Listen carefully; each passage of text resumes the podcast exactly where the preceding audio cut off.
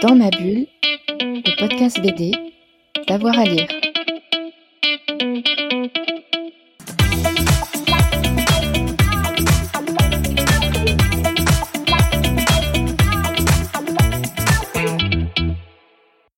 Bonjour à tous et à toutes, bienvenue dans ce nouvel épisode de Dans ma bulle, votre podcast 100% BD avec avoir à lire. Aujourd'hui, on a le plaisir de recevoir Anis El Amouri, un auteur de bande dessinée qu'on aime beaucoup. On lui doit Comme un frisson, Il brûle, Reporté et plus récemment euh, l'album Il brûle. C'est le tome 1 de Cendre et Rivière, c'est aux éditions Six pieds sous terre.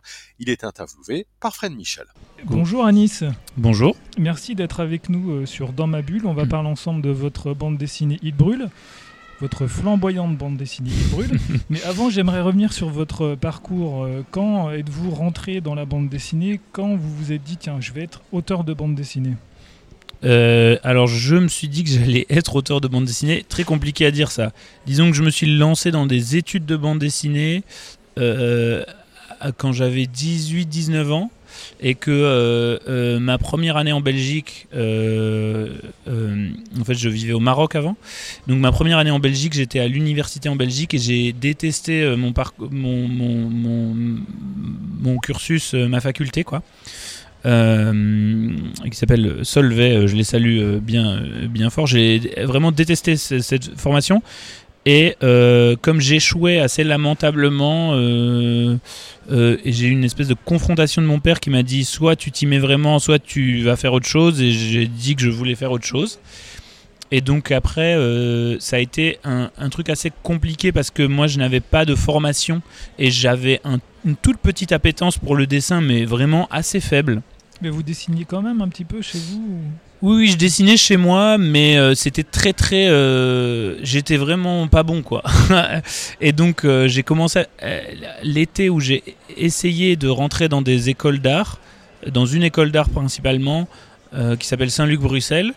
Euh, j'ai fait du croquis d'après nature pour la première fois avec un ami qui s'appelle Christophe Beuys, euh, que je salue aussi.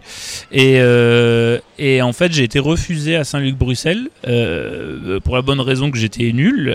voilà. Et, et, après, je suis allé à Saint-Luc-Liège. j'ai essayé le concours d'entrée, enfin le concours d'entrée, les examens d'entrée, ce n'est pas des concours en Belgique, c'est important de le dire. Euh, l'examen d'entrée à, Saint-Luc euh, à Liège et là j'ai été pris. Et euh, parce que je pense qu'ils ont vu que j'étais très motivé, mais aussi j'avoue que personne, de, personne des gens qui ont essayé de rentrer n'était pas rentré. Voilà. D'accord. Et qu'est-ce que vous lisiez? Qu'est-ce que je lisais? Alors j'étais pas très au fait non plus. Euh, je lisais Donjon beaucoup à cette époque-là, euh, donc de, Trondheim et de Sfar. Euh, je lisais énormément de comics américains. je lisais, je lisais Spawn. J'étais hyper fan de Spawn, donc de, de, Todd McFarlane principalement. Et et euh, je lisais beaucoup de Spider-Man euh, et je lisais Calvin et Hobbes. Mais ça n'allait pas, pas beaucoup plus loin que ça. Donc j'étais, j'étais pas si. Euh, j'y connaissais pas grand chose en vrai. Et ensuite, quand vous avez intégré cette école, comment ça s'est déroulé? Eh ben, c'était c'était très chouette parce qu'en fait j'ai rencontré plein de gens qui étaient passionnés de bande dessinée. j'étais très fan de manga aussi et donc beaucoup d'animés, etc. Et en fait, j'ai rencontré plein de gens qui m'ont fait lire plein de choses, plein d'amis qui sont restés hyper proches de moi. Euh, et, en fait, ça a été une forte rencontre avec, euh, avec euh, des gens qui étaient différents de, des milieux que j'avais, rencontrés avant. Et ça a été, ça a été un, un vrai choc. Et aussi, j'ai découvert. C'était un peu l'élément déclencheur dans la suite de votre carrière. Ouais, ouais, un, des éléments déclencheurs, euh, c'est sûr. Je sais pas si je, ouais, je parlerai de carrière euh, déjà à ce moment-là, mais en fait, ça a été un grand choc déjà politique et, euh, et, et, de valeur morale et de me rendre compte que je, je, ne savais pas ce que je pensais du monde avant et et mes années à Liège, ça a vraiment été un moment où je, je me suis fabriqué en tant qu'adulte en fait, grâce à plein de gens super qui, qui, qui, que j'ai rencontrés quoi. Voilà. Et euh, quand avez-vous publié votre euh, première bande dessinée? Alors ma première bande dessinée, c'était après euh, toutes mes études et même encore après, et c'était en 2017. Euh, ça s'appelle, enfin ça s'appelait Comme un frisson et c'était sorti chez les éditions Vide Cocagne. Et, et donc c'était un livre que j'ai fait, mais à compte d'éditeur, mais c'était pas du tout mon premier livre dans l'absolu parce que j'ai fait beaucoup de fanzines et beaucoup de micro-éditions. Comme The, The Thing, par exemple. alors, ouais, The, The Thing, mais The Thing c'était euh, en 2019, donc après quand même. Mais par contre, euh, mon premier livre, ce que je considère mon premier livre, c'est un livre que j'ai fait en italien euh, avec euh, les éditeurs, euh, les micro-éditeurs euh, des Labile, euh, qui sont des micro-éditeurs euh, bolognais et euh, qui étaient des amis à moi. Et, je faisais de la bande dessinée sur internet et ils ont voulu en faire un, livre, euh, un fanzine en fait qu'ils ont édité à 500 exemplaires et pour moi c'était 500 exemplaires c'était dingue. Avant je faisais que des trucs à 50 exemplaires avec mes copains à 100 ou quoi. Et là c'était vraiment un truc où on a vraiment réfléchi le livre ensemble c'était super. Et ça s'appelait euh, cani et euh, je l'ai je l'ai je l'ai euh, fait en français aussi ça s'appelle euh, Lâcher les chiens Voilà. Et je rappelle que Comme un frisson sera réédité l'année prochaine, c'est ça?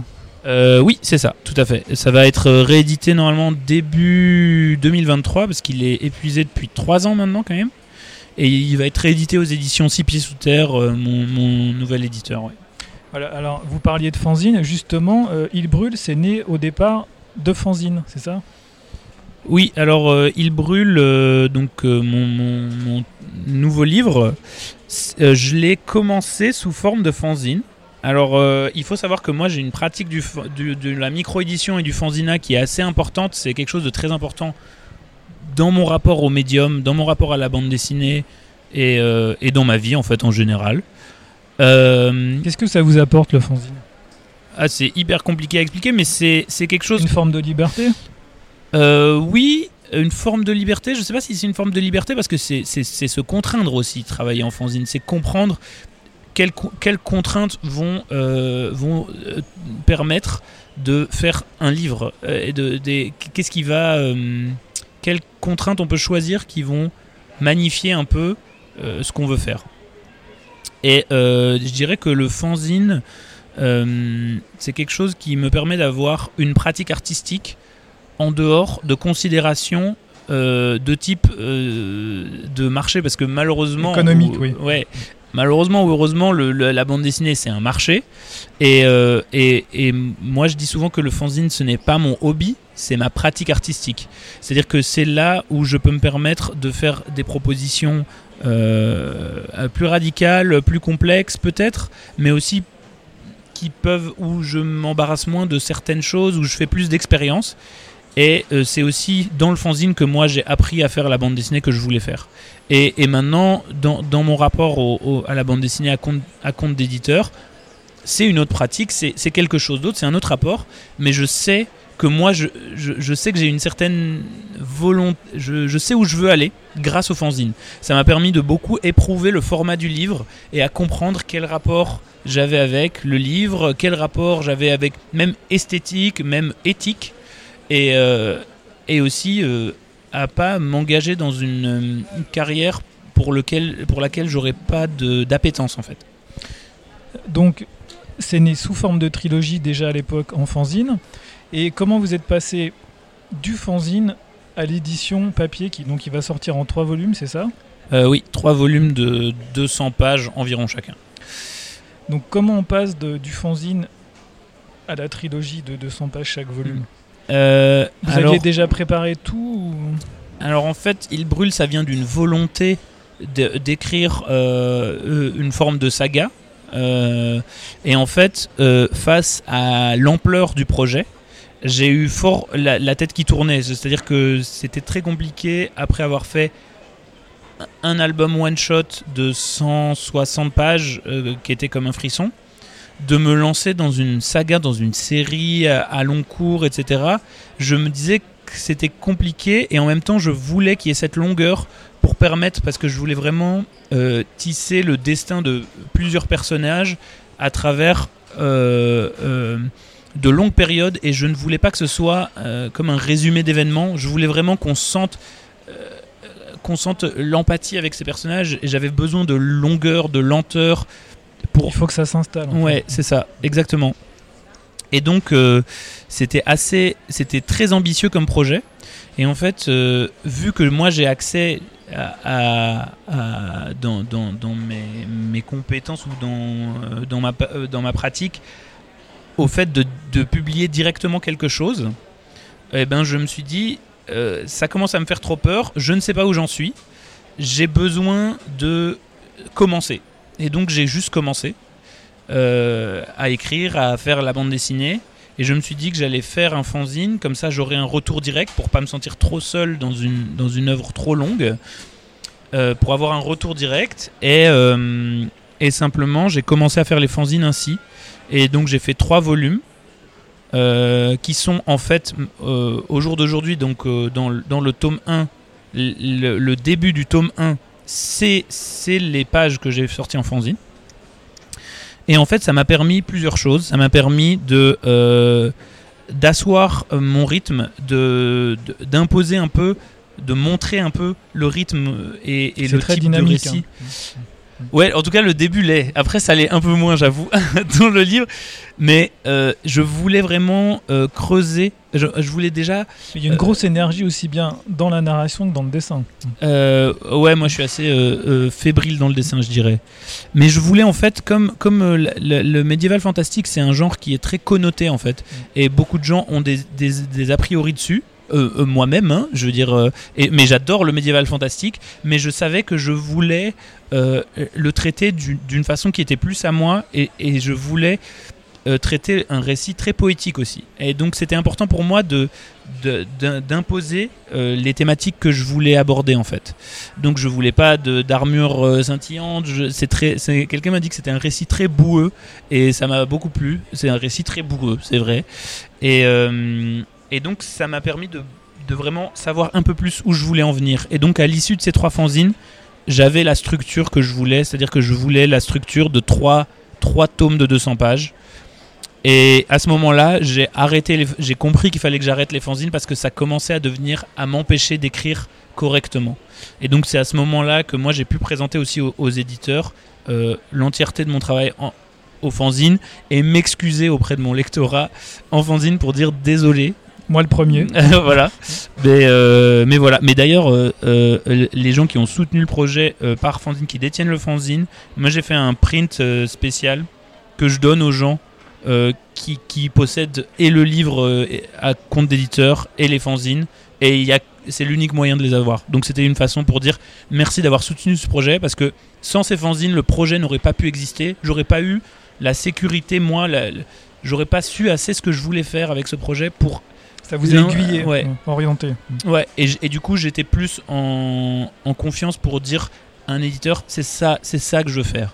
C'est ça que je veux faire et, et je sais que ça peut mener à quelque chose. J'avais besoin de me sentir plus en assurance avec le projet comme ça. Et donc, c'est comme ça que je l'ai, si vous voulez, j'ai j'ai expérimenté là-dedans pour m'assurer que c'est là que je voulais aller.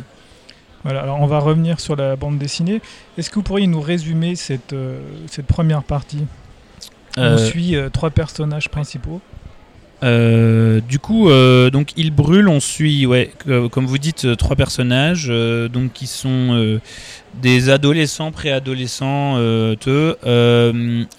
dans un monde médiéval. Donc c'est un, un jeune garçon qui s'appelle Georg, une jeune fille qui s'appelle Ongle et une jeune fille plus âgée qui s'appelle Pluie. Et donc ces trois personnages euh, sont des sont en errance dans un monde médiéval et ont l'air assez en stress et euh, Tout le et- temps en stress. ouais. oui, ouais, et ils sont stressés. Hein.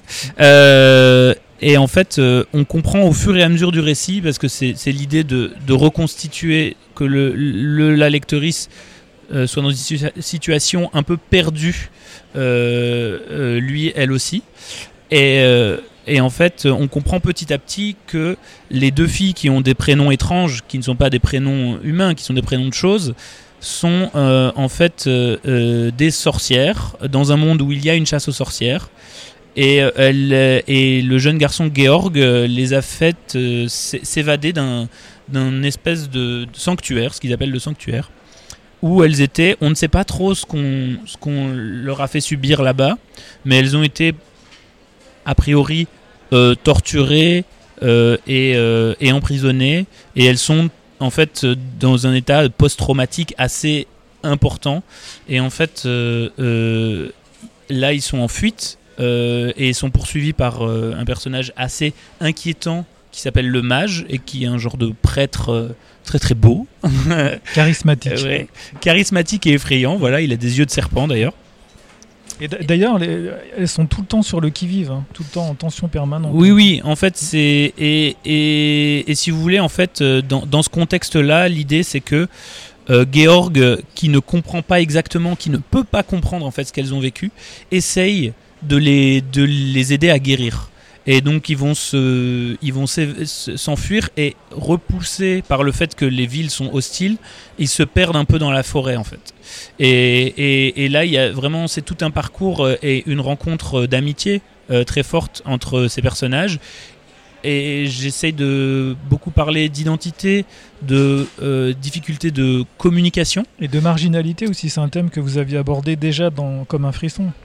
Euh, oui, tout à fait, ouais. Et, c'est un récit que moi je vois fort en écho par rapport à Comme un frisson. Mais, là, on- dans Comme un frisson, c'est une marginalité un peu choisie et romancée. Alors que là, je voulais essayer de traiter quelque chose qui était une, euh, marginalité euh, subie et, euh, dont, on ne peut s'extraire. Et, et- et je résume souvent comme comment faire pour vivre dans une société qui veut, qui veut notre mort, en fait. Et, et c'est ça le, le, le- l'enjeu, c'est que euh, Georg veut apprendre à ces jeunes filles qu'elles sont humaines, alors même que tout le monde leur dit qu'elles sont inhumaines. Et il Voilà. est aussi question de religion et de fanatisme. Euh, oui. Euh, oui, il est. Alors, il est question de religion et de fanatisme, euh, c'est sûr. Après, moi, je, je donc c'est une religion dans mon récit qui est fort basée sur euh, le, christianisme et le. Enfin, c'est basé sur cette idée-là. Mais moi, moi, je ne suis pas d'une d'une éducation chrétienne. Je suis, j'ai vécu donc dans un pays musulman. Euh, j'étais pas, j'ai pas été éduqué dans un, contexte très religieux non plus. Mais pour moi, le christianisme a un aspect très euh, euh, euh, mythologique. En fait, j'ai pas un rapport très au jour le jour avec. En fait, du coup, moi, c'est une imagerie qui me fait assez rêver. Donc, c'est ça, c'est juste que je, trouvais le le, le côté mythologique hyper beau et et, et, et du coup, c'est- beaucoup une imagerie comme ça. Mais, et donc, ça parle de, de fanatisme, mais ça parle surtout des personnes qui ont été rejetées par le, par le fanatisme. Et je dirais que c'est plus occulte presque. Euh, moi, je le ressens plus comme quelque chose d'occulte que, que lié. C'est pas une critique directe de la société euh, à ce niveau-là, en tout cas. Voilà. Non, il faut recontextualiser, c'est ça? Oh, ouais, je dirais ça. En fait, de manière générale, j'ai voulu faire un récit qui était euh, euh, un récit sur la différence Exactement. et sur euh, le rejet et, et sur comment s'identifier dedans, se trouver une, identité sous la contrainte en fait. Et, et je, je voulais mettre ça dans un contexte qui était pas abstrait, mais qui était possible, euh, c'était possible de l'extrapoler. Donc c'est aussi une des raisons pour lesquelles je voulais faire un, récit euh, médiéval, c'est que je me serais jamais senti de faire un récit contemporain où je parle de marginaux. Je ne suis pas un marginal. Quelle, quelle, quelle légitimité j'ai à ça? Et je voulais aussi que ce soit un, un thème qui soit euh, qu'on puisse extrapoler à beaucoup de choses. Donc que ce soit, il y a des gens qui m'ont déjà parlé de crise des migrants quand ils ont lu le livre et ça m'a beaucoup touché. Et il y a des gens qui m'ont parlé de euh, de- d'identité queer et ça m'a beaucoup touché aussi. Euh, moi, je vois ça comme quelque chose de, de Ah non, moi j'étais dans le Moyen-Âge complètement. Ouais, ben voilà. Moi, je le, je le vis à un, à un premier degré, mais je suis content que ce soit possible de. J'aimerais que ce soit possible de, de faire des extrapolations sans qu'il y en ait aucune qui soit vraie ou fausse. Mmh. Voilà. Elles, elles appartiennent à chacun, chacune. Exactement, ouais. Mais oui, justement, et pour moi, la différence, donc c'est quelque chose de majeur dans cette bande dessinée.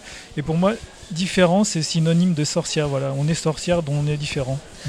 C'est tout à fait ça, parce qu'en en fait, euh, les personnages ne se revendiquent pas sorcières. euh, c'est un truc important dans, dans le récit. Et au Moyen-Âge, d'ailleurs, c'était ça aussi.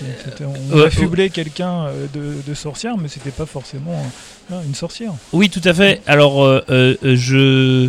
Il y a beaucoup de courants en, en ce moment militants et, et politiques qui revendiquent le terme de sorcière et, et, et- et comme un, un- un mot euh, pour. euh, J'ai pas le mot en français, s'empowerer, je sais pas comment on dit. De, euh, et, et- ce qui est un, mouvement qui est hyper passionnant et, hyper fort et tout. Et, je, dans mon récit, ce, n'est pas comme ça que je, l'utilisais, quoi. Euh, C'était plutôt comme des personnes qu'on qu'on décide. C'est comme une étiquette qu'on pose sur les gens qu'on ne veut pas dans la société. Donc il s'avère que le premier titre du récit de, mon, du projet s'appelait Il nous nomme sorcier, comme quelque chose qui est subi déjà. En fait, parce que euh, les, personnages ne se revendiquent pas comme tels. Et à la lumière, et après mon, mon idée dans, dans le récit, c'est de voir euh, quand on affuble des gens d'un terme arrêté, qu'est-ce que ces personnes peuvent faire avec ça? Donc le, le revendiquer, s'y opposer, ou essayer par tous les moyens de s'en détacher. Et donc euh, dans, ce premier, dans ce premier volume déjà, on voit les premiers indices de personnages qui vont plus, qui s'y sont plus euh, euh, attachés, et des personnes qui se revendiquent contre, qui essayent d'y échapper. Et donc c'est un peu l'idée. Mais bon, je creuserai, c'est la thématique que je creuse vraiment au, au- au cours des trois volumes. quoi. Donc on découvrira ça dans la suite. C'est ça, ouais. Et donc euh, votre bande dessinée, elle s'est écrite. euh, Est-ce que- est-ce qu'elle est prête là? Elle est complètement terminée ou vous continuez à l'écrire? Euh, alors moi j'ai un processus d'écriture qui est qui est particulier. Je pense si, si je dois me com- comparer à des gens qui sont peut-être un peu plus dans, dans des dans des dans des courants qu'on qu'on peut dire plus classiques. C'est à dire que moi j'ai toute mon histoire dans ma tête. J'ai fait une ligne du temps assez vague. euh, et après, euh, je sais où je veux aller. Je sais très bien où finissent les personnages et ce qui leur arrive et les grandes dynamiques que je veux explorer. Euh, mais en fait, moi, dans l'écriture, je me laisse beaucoup d'improvisation.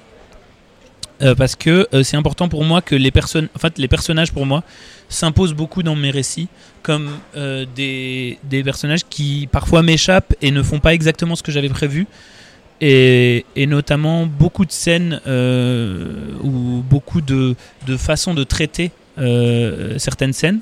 Euh, je les avais pas prévues comme ça à la base. Et donc c'est très important pour moi d'avoir une première étape un peu froide de euh, où je scénarise beaucoup, où je veux qu'il se passe des choses.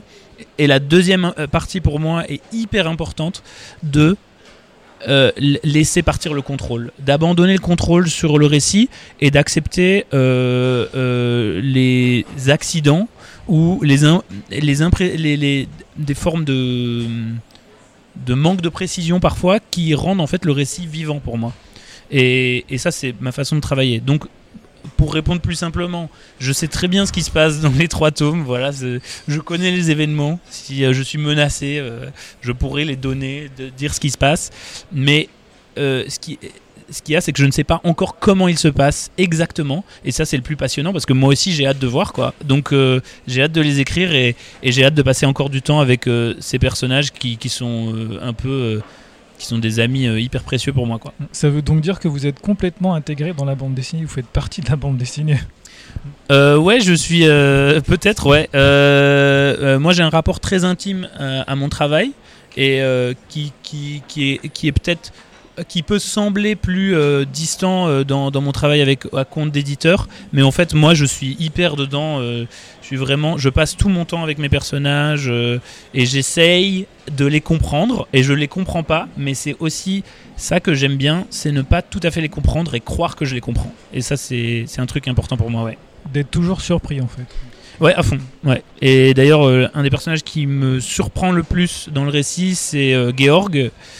Et il y a un personnage, euh, un autre personnage du, du récit qui lui dit à un moment Vous êtes la seule, vous, a- vous avez su rester une, une variable euh, euh, impossible à deviner de- de- dans cette histoire. Et c'est vraiment comme ça que je me sens avec lui.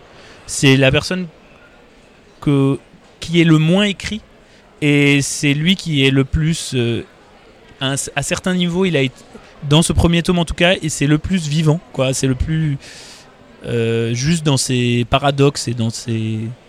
On ne sait pas trop pourquoi il fait les choses des fois, et, et ouais, ouais, je- il m'a vraiment beaucoup ému. Il y a plusieurs scènes où il m'a fort ému, et, euh, et mais, mais tous, hein, je les adore euh, tous. Alors avant de terminer, j'aimerais revenir sur une chose parce que j'ai découvert que vous proposiez aux lectrices, aux lecteurs une bande son. Ah ouais. Euh, oui. Euh, ce- alors c'est pas une bande son parce que je, c'est juste, euh, c'était un goodies que j'ai fait pour une tombola que j'ai organisée. Et j'ai fait juste une playlist de chansons que j'aime bien et qui me font penser à mon projet, mais c'est pas du tout une, enfin, c'est pas du tout. C'est une bande son pour moi quoi, mais mais c'est pas en mode Et on voici. peut quand même s'en emparer. on, on peut s'en emparer. Il y a un lien euh, qui est trouvable. euh, Qu'est-ce euh, qu'on trouve dedans alors on trouve pas mal de trucs. euh, euh, alors on trouve, euh, on trouve euh, un morceau que m'a suggéré euh, une amie euh, qui s'appelle Exaeva et qui est un- une chanson qui s'appelle euh, Murderer de Low et qui lui fait penser euh, hommage à un des personnages. Et j'ai trouvé ça super qu'elle me suggère ça, donc je l'ai mis. Mais sinon, euh, on trouve beaucoup de choses. On trouve des morceaux de black metal euh, parce que je suis un grand fan de black metal. Peut-être que ça se voit à la typo de la couverture. Et donc, euh, on trouve, on, on trouve notamment Carnal Malefactor de Dead Spell Omega, un groupe français, Cocorico. Euh, et euh, on trouve aussi From This Blood Falls as Mortal, part 3 Ah, de. Lurker of Calice. Très très belle, euh, très très belle, très très beau morceau. Euh, Qu'est-ce qu'on trouve d'autre? On trouve un morceau de Radiohead qui s'appelle Present Tense. On trouve en fait plein de choses que moi j'adore. Donc et- la musique, ça a l'air d'être important pour vous aussi. oui, oui, la, la musique c'est important, mais je dirais pas que c'est une euh, bande originale, quoi, parce que je trouverais que ce serait vraiment faire, euh, imposer aux gens euh, la vision que j'en ai. Et j'ai un ami qui a fait une autre playlist de Il brûle, et ça n'a rien à voir. Autre ambiance, quoi. Et donc je suis trop content que qu'il y, ait- aussi ça dedans. En tout cas, la playlist elle est trouvable sur mon, Instagram dans ma bio. Il y a un lien vers ça, mais c'est très chill. Voilà, je voulais pas non plus euh, imposer un truc, mais moi j'adore. Ah oui, il y a aussi le Sud de Nino Ferrer. Ouais. C'est des, Euh, grands, des grands écarts musicaux là. Ouais, ouais, bah ouais, bienvenue dans mes playlists. Peut-être c'est inécoutable, j'en sais rien. bon, on va écouter. En attendant, est-ce que vous pouvez déjà nous annoncer la date de sortie du tome 2 Euh, alors la date de sortie du tome 2, à la base c'était prévu l'an prochain, euh, donc euh, en novembre 2023, je crois qu'il y a une petite erreur dans le livre, c'est marqué en 2024, et euh, je vais faire de mon mieux pour euh, m'y tenir. Voilà. Bon, on vous surveillera. Merci Mm. Anis. Merci. Voilà, on espère euh, vous avoir donné envie de lire un petit peu ces œuvres d'Anis El Amouri. Nous, on se retrouve très vite pour un nouvel épisode de Dans ma bulle. Et puis, n'hésitez pas à vous abonner. Ça vous permettra d'avoir la petite notification à chaque fois qu'on a une nouvelle émission. Bonne journée à tout le monde. Dans ma bulle, le podcast BD, d'avoir à lire.